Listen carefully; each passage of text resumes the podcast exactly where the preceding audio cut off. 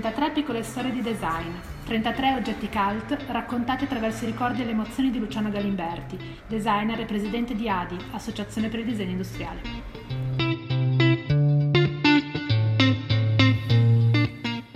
Divano La Grande Siccità. Paolo Pallucco e Mireille Rivière per Pallucco, 1984. Pregiudizi e condizionamenti ci devono superare per essere liberi di pensiero? Ho sempre pensato che chi portava anelli col teschio o piercing non potesse leggere Rilke, e men che meno le sue elegie duinesi.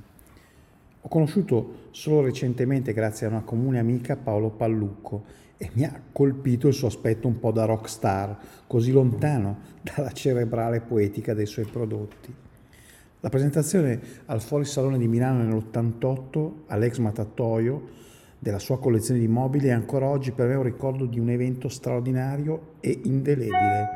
Rilke materializzato in prodotti dalle forme mai viste, un pensiero complesso tradotto in gesti sintetici e apparentemente semplici, eppure densi. Quante volte tornando a casa vorremmo abbandonarci tra le braccia amorevoli, quante volte vorremmo avere un angelo custode tutto per noi ad avvolgerci tra le sue ali protettive. La grande siccità è un divano asimmetrico, con uno schienale avvolgente, una grande ala protettiva e consolatoria. Facile a prima vista questa interpretazione, ma come nella prima elegia di Rilke, il bello non è che il tremendo al suo inizio, il divano è asimmetrico su ogni lato, quindi fortemente instabile.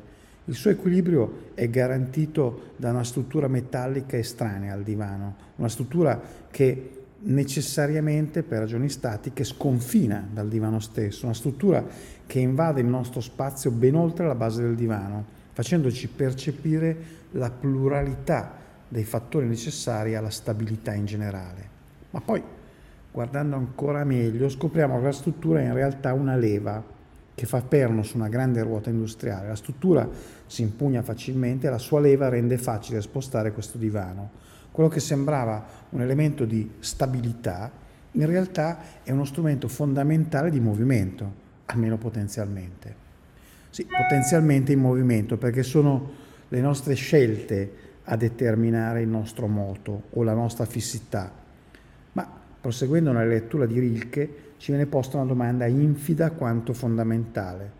Possiamo volare lontano dalla siccità quotidiana?